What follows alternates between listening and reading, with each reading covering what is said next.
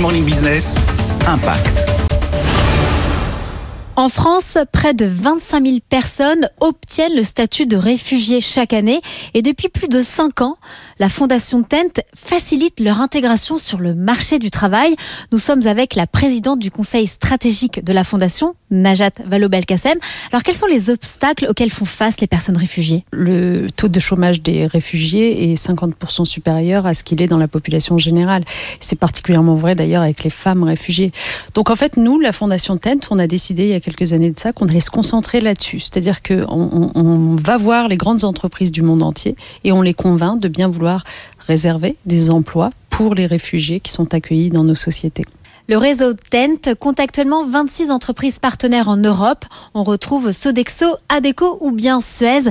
Nous sommes avec sa directrice adjointe innovation sociale Amélie Rambaud. Cela fait un an que vous collaborez avec TENT. Comment se passe le mentoring avec vos collaborateurs? Aujourd'hui, euh, c'est déjà euh, une dizaine de collaborateurs euh, qui sont en cours de, travail avec des binômes réfugiés et on compte essaimer le programme sur l'ensemble des territoires en France en 2022 et 2023, sur Tours, sur Strasbourg, sur Rennes notamment. Et parmi les premières femmes mentorées, nous retrouvons Josiane Kijigo.